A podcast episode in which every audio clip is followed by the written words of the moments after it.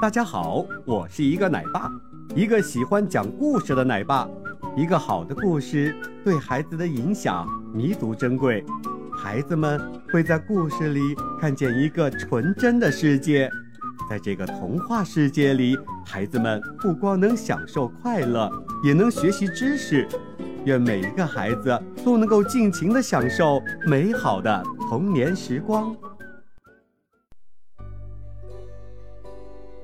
想摘星星的小花狗。夏天的晚上，满天星光闪闪，小花狗贝贝看着满天的星星，心想：星星一闪一闪的，真漂亮呀！我要是……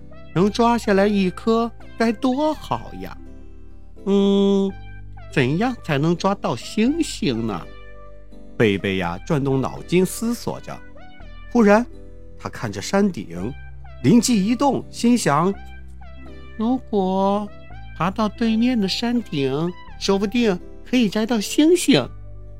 贝贝觉得这个办法好极了，就高兴地向那座山出发了。他急匆匆地来到山脚下，找来找去，可是他怎么也找不到上山的路。这天哪，渐渐的黑了，贝贝迷路了，怎么办呀？贝贝哭了起来。这时候啊，贝贝耳边听到了一个微小的声音：“别哭。”别哭，有什么事需要我帮忙吗？贝贝一看呢，一只绿色的小灯笼正在它的周围飞来飞去，原来是一只萤火虫。贝贝指着夜空，伤心地说：“嗯，我我想上山顶看星星，嗯，却迷路了。”萤火虫说。别着急，我来帮助你。萤火虫决定找来同伴，一起呀给贝贝指路。不一会儿，一团绿色的光缓缓地向贝贝飘了过来。贝贝，我们一起送你回家吧。这些萤火虫啊对贝贝说。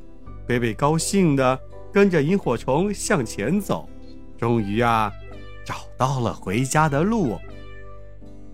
小朋友们，帮助别人是一件非常快乐的事情。